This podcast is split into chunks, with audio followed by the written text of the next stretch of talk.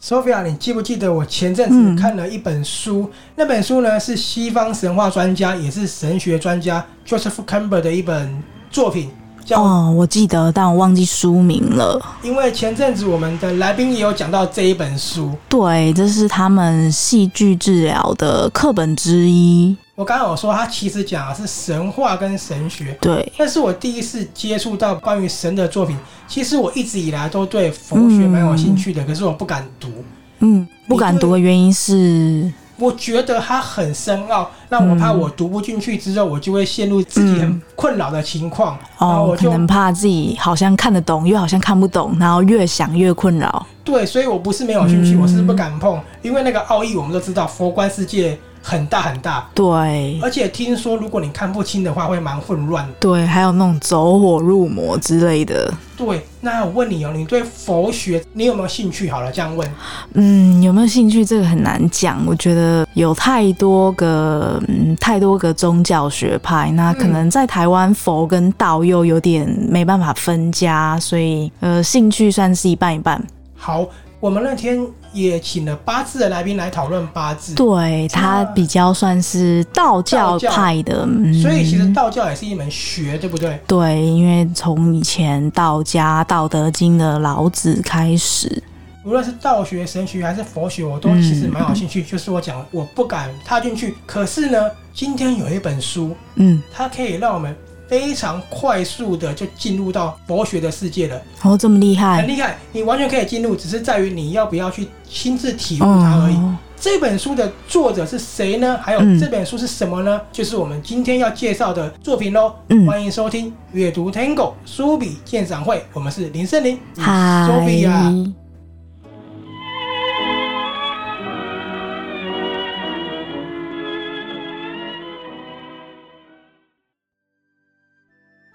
我刚刚有说这一本书可以让我们很快速的进入这个状况。嗯、对，对，我跟你说，这位作者他的名字很特别哦，嗯、他叫季建志。哦，对，他的“季”就是希冀的“冀”，希望的那个“希冀”。没错，而且他的背景非常非常的厉害哦。嗯，Sophia 为我们介绍一下。对，他是纽约州立大学水牛城分校的哲学博士哦。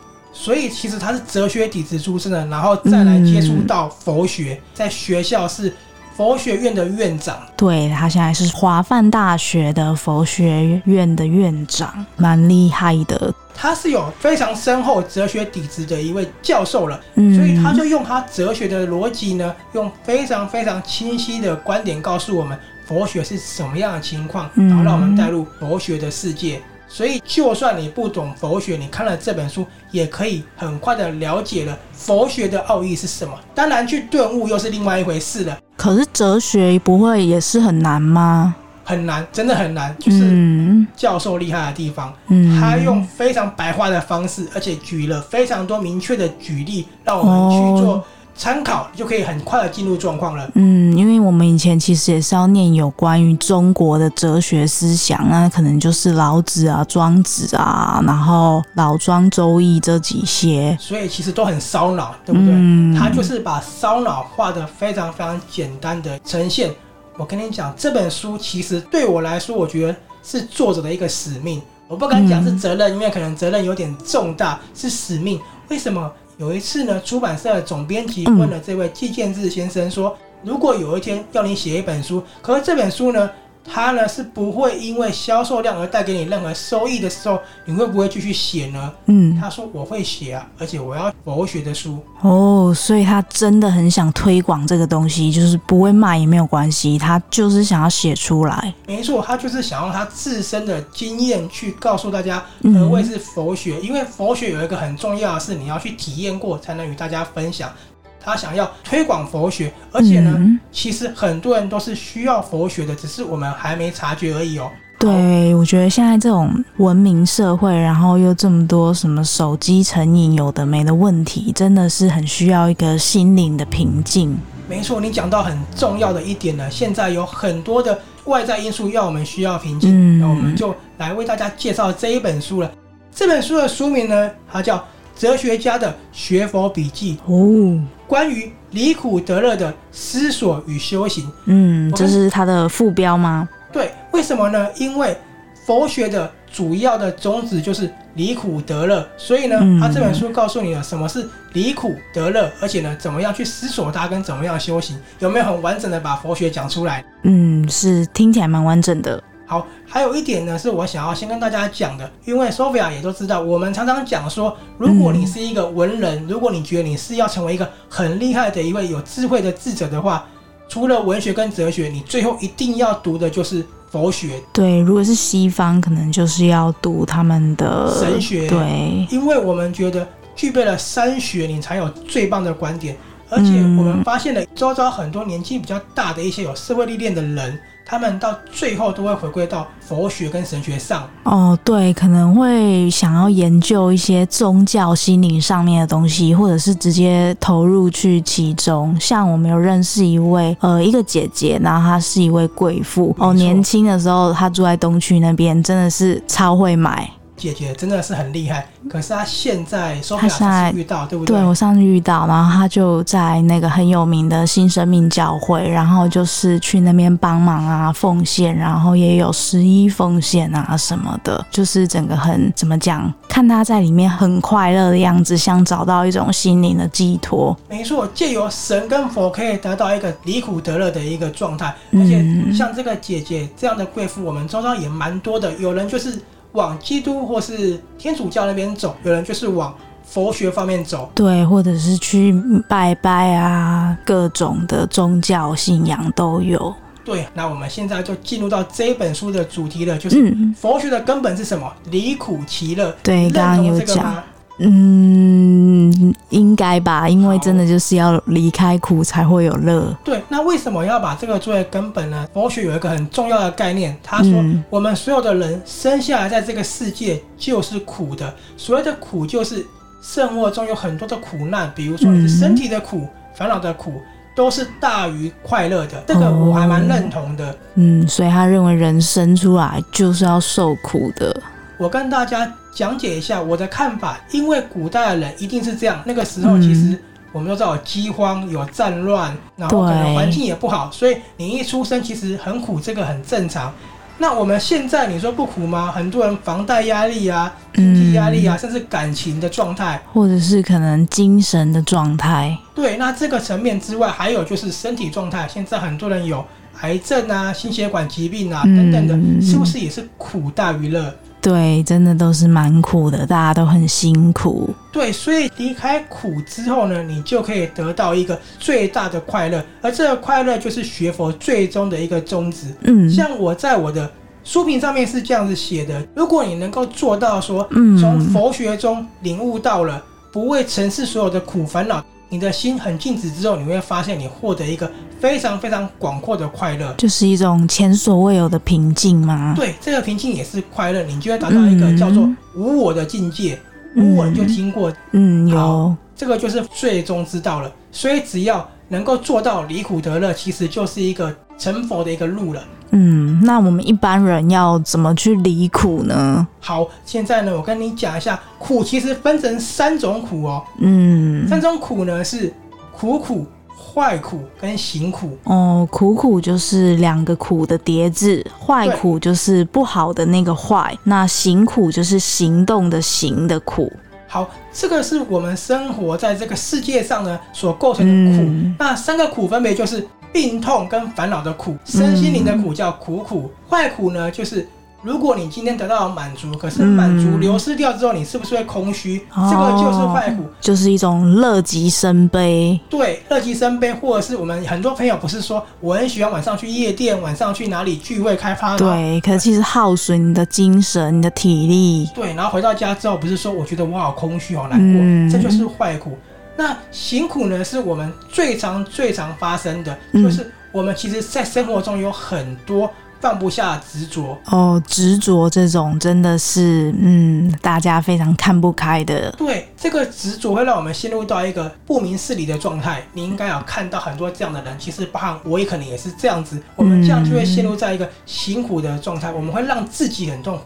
对，在执着里面的人真的都还蛮可怕的。对，这个苦是自己给自己的。嗯，所以呢，我们要如何做到离苦呢？有一个很重要的敌人哦，敌人就是。贪嗔痴，这个你一定知道。嗯，对。它是不是我们俗称的，也是杀破狼的意思？对。但其实我小时候第一次听到杀破狼，应该是国中的时候。那时候有一个团体叫 JS，就是贾斯汀跟 Sophia。然后，因为他刚好是我们国中英文老师的弟弟跟妹妹，所以他有跟我们大力推荐。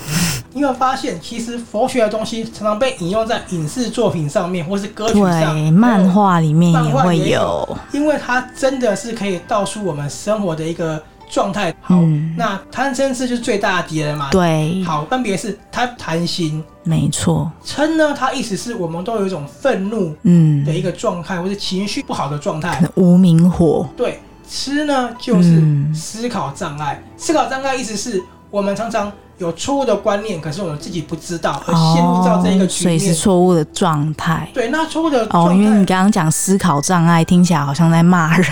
好，错误的状态其实涵盖的非常非常广。嗯，比如说，我们常常认为这样子做是对的，我们一直在被教导的是说，考试一定要考第一名是对的。对，这种就是一个错误的状态。其实。我们回过头来看，好像有道理。有的时候有更多事情比当第一名重要。没错。所以呢，我们常常有一种自己觉得对的思维，一直套用在下一代。其实，嗯，然后就一直往那个地方去，然后就一直钻牛角尖，一直执着。没错，这就是吃。所以贪嗔痴就是构成的苦的源头，也是最大的敌人。嗯、那如果要面对苦的话呢，有分两个部分，一个是知与行。知是知道的知。行是行走的行，所以就是要第一步先知道自己的苦在哪里，然后第二步就是去执行。但当然这个很难啊。嗯、我目前看过能够执行这样的人不在台湾哦，在西藏哦，尼泊尔那边，他们真的可以去做到。我哪里是需要改善的，实际去做修行。我们讲的常常看到西藏的人往圣山去走。跟你讲一下，我前阵子看了一部电影。那是一部一群藏族的纪录片，他们呢徒步哦走到了冈仁波齐这个圣山，他们这个过程就叫做修行。那他们是徒步走，是要那种什么一步一跪拜磕头之类的吗？要，真的要。所以看的过程超震撼的，是怎么样的意志力？去让他们做这个行动，对、这个、他们的信念怎么会这么的坚强？这个就是要做到的离苦得乐的一个状态，你必须要很强的意志力。到、嗯、他们最后走到圣山的时候，哇，那个震撼真的很强。这个电影在中国当时是小成本，因为纪录片嘛，就是不是一个主流的电影，它在中国掀起了一个广大的回响。哦，所以它没有被禁片，我以为会被禁。因为就是要告诉你藏民的人呢，他是怎么样虔诚的去做修行的概念。嗯、好，所以就是我们刚刚讲的知行，但真的太难遇到了，对不对？对，我们的目的就是要克服贪嗔痴，我们才能够。达到离苦的一个状态，那这个书中就有非常非常多详尽的告诉你说，怎么样去克服贪嗔痴。当然，他有讲佛教的三无入学，也是克服贪嗔痴的方法。那这个就请大家自己去读了，因为。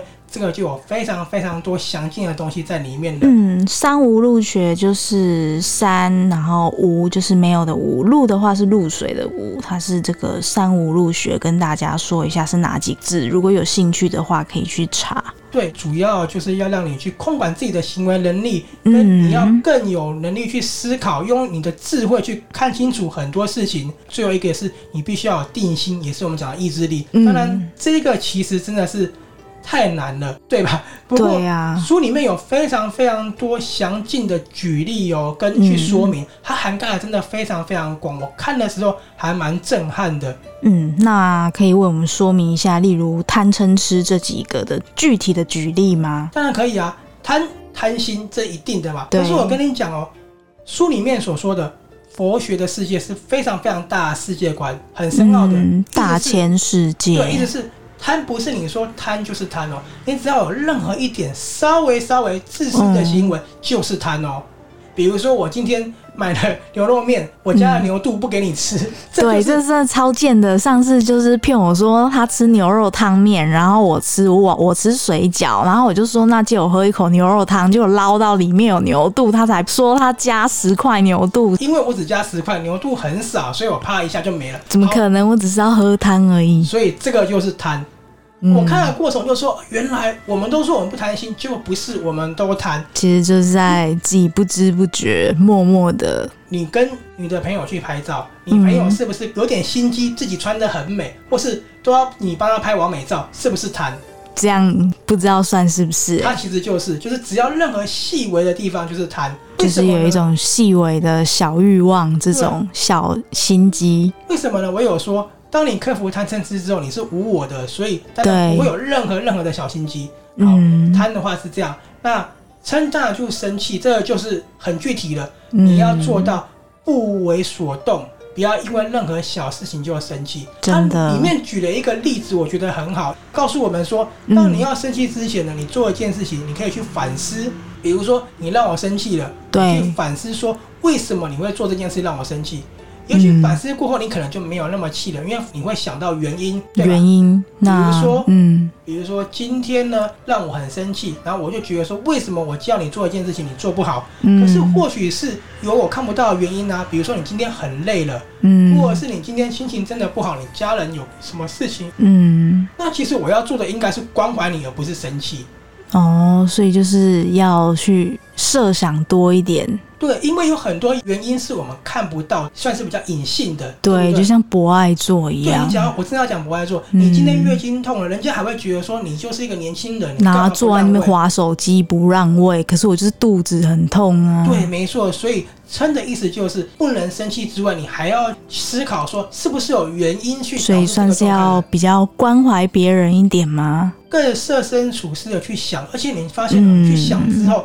嗯你是不是比较少生气，更不会有争执？那社会是不是变得更好？对啊，像我现在就觉得我自己都蛮 peace。可是你 peace，别人不会 peace 嘛？所以没错，要把佛学给更多人知道的原因是这一点。对，所以有些朋友不小心就绝交了。对，好，没办法，毕竟就是我们呢、嗯、也还在修行嘛。好，再来吃，我刚刚有讲，就是你的一个错误的思想。我刚刚举例嘛，对，其实很多思想都是错误的，可能什么不懂装懂啊。跟你讲到重点了，我要讲，我们常常做一件事是不懂装懂，嗯，我们很自以为说我懂了一件事情，然后太自大了。对，这个涵盖就很多了，其实也不用特别举例，我们应该都有印象。有些人明明就是错的，可是他讲的跟对的一样，然后你还觉得他是对的。嗯，比如说政治人物，那我们不要讲什么政党、政客，两党都一样。嗯，所以其实这个部分呢，光这一点就是非常难克服的。对，因为我们常常犯的一个错误是。不觉得自己的思想是错的，尤其是有些人说这个东西是某某某教给我的，我的导师教我这样子去做，教我这样去想的，那是不是其实你在一个错误的观念里面，你根本就不知道？对，我举一个例子好了，你今天是一个业务，可是你的业务的主管是很黑心的业务，都卖烂东西给别人，可是他一直指导你说你要成为 top sales，top sales 是什么烂东西都卖出去的。可是这是错的，你怎么会卖烂东西给别人？对，这本身他就已经一开始就错了，他卖烂东西就错了。没错，所以其实这个三毒贪嗔痴涵盖啊，就是非常非常的广，就一定要透过克服贪嗔痴达到离苦。嗯。其实你发现哦，当你不在意这三个观点的时候，嗯，你就会变得很快乐了。对，我最近蛮有感触的，很有感受哦。那如何去离开？离苦其乐呢？我们刚刚说的都是怎么样才会是一个源头？对，好，这本书就是分了上篇跟下篇，思索跟修行。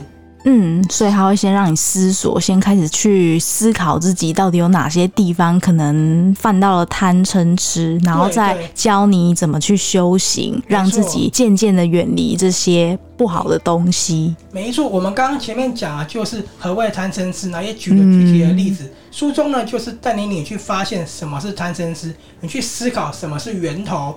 嗯，然后再来呢，下篇就是告诉你如何去修行。那修行的方式有百百种，这个呢就请大家自己去看了。那我就跟大家分享最简单的两个修行。对，第一个是不是有刚刚有讲过的那个三无入学？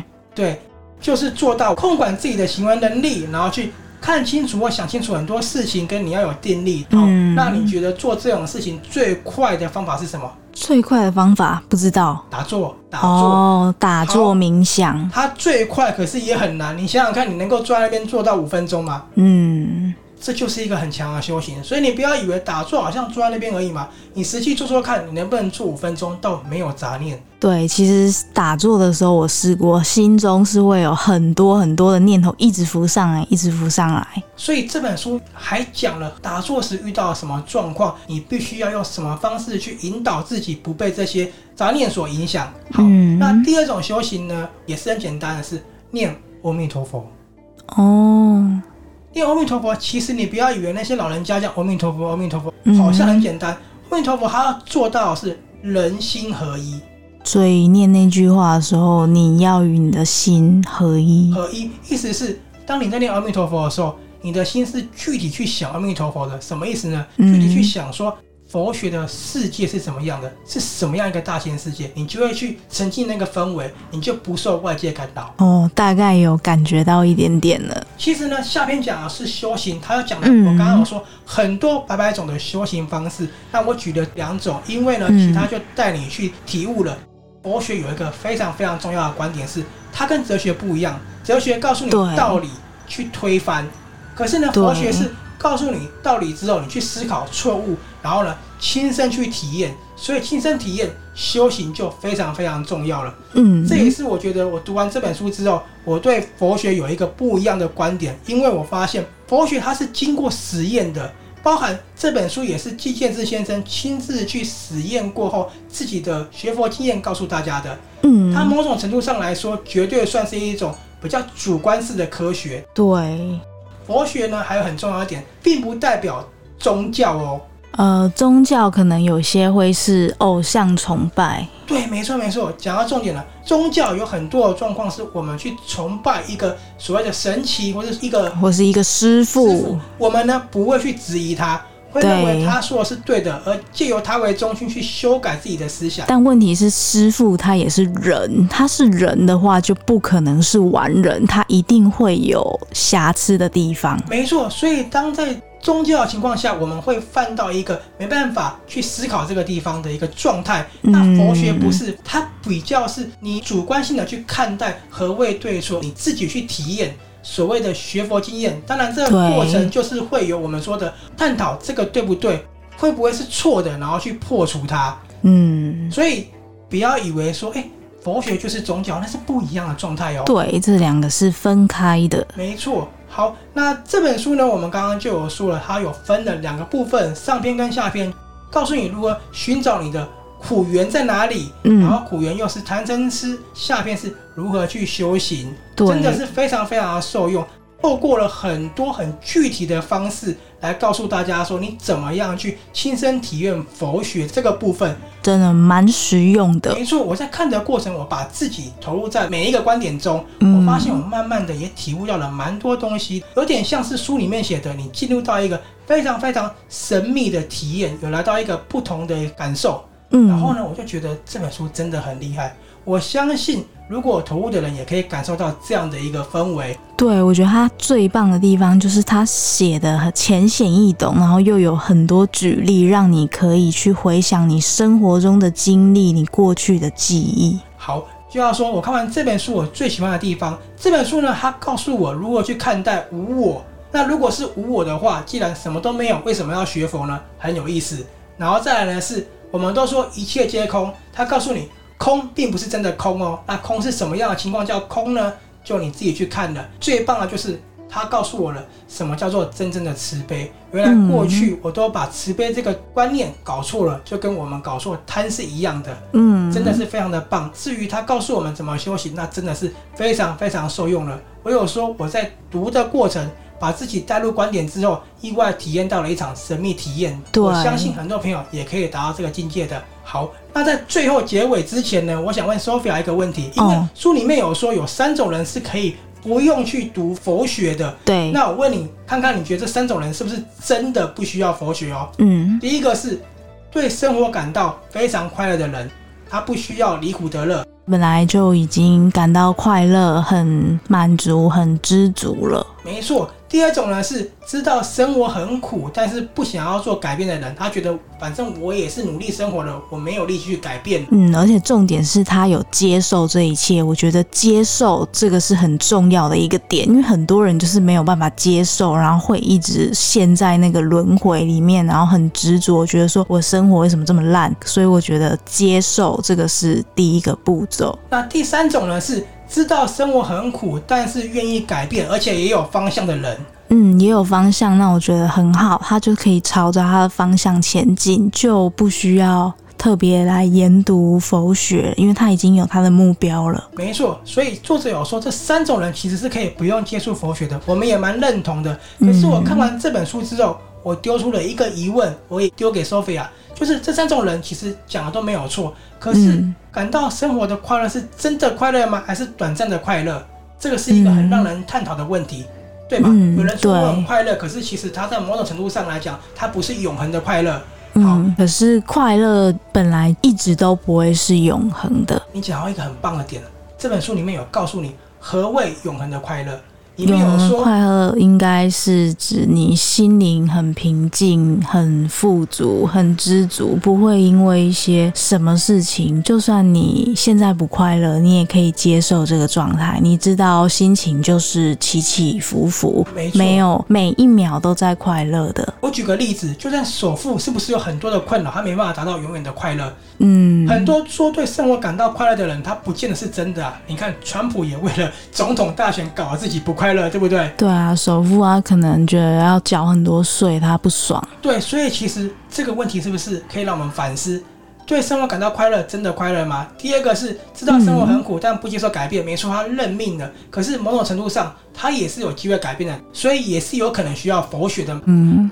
对吧？好，那再来呢？是我们刚刚有说他已经愿意改变了，也有方向了，这个很好，没有错。可是很多人他的方向错了，到头来又再回过来唉声叹气。所以其实就算你知道方向了，你也未必知道你新的方向在哪里。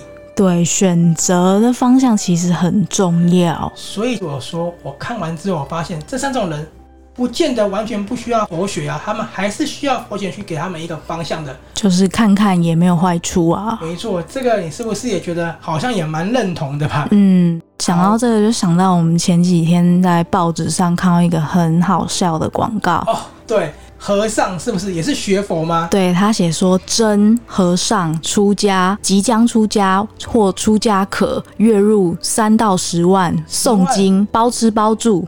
当和尚可以月入十万，对，这个就是假和尚、假佛学了，对不对？对，这我就不方便评论。好，你突然丢了一个我觉得很棒的点，因为呢，这本书也有讲到何谓假和尚、假佛学，让人去探讨。那你讲到这个，我也想到我们之前有做一本书的节目，叫做《出家》，对，它也是讲这个关于假和尚赚钱的故事。对，对对，它是一本中国的小说，然后讲主角因为来到大城市打拼，没想到却被叔叔叫去当和尚，然后发现是假和尚，他就是在庙里面经营一个企业，有点敛财这样子。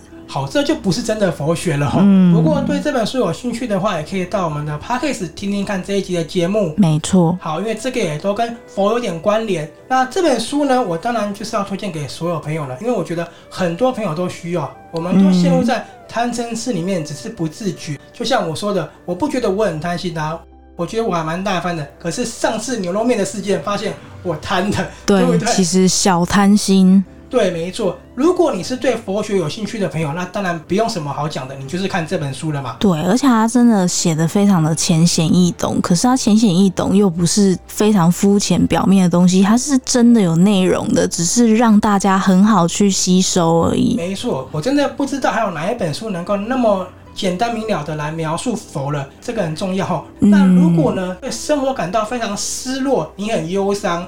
郁郁寡欢的人啊，或者是你总是觉得我没办法控制自己的欲望的人，总是觉得好像什么东西永远都不够。没错，这本书你就一定要看了。它其实告诉你是透过佛学的过程，让我们自己走向最平静的那一个大道上面。对，走向一个平静的心灵和生活。嗯，如果你跟我一样是很热爱文学又热爱哲学，那当然没什么好说的。我一直说，嗯、你要具备三学，你才有更棒的观点去体悟每一个作品。对，算是有点三位一体的感觉。好，今天就为大家介绍到这里了。这本书真的很棒，它是由启顿文化所出版，作者就是我们说的季建志所长，还有个人的粉丝专业哦，叫做。季建字的哲思笔记，嗯，大家也有兴趣可以去看看，常分享蛮多有趣的观点的。我们是阅读 Tango 书笔鉴赏会，我们下下次见。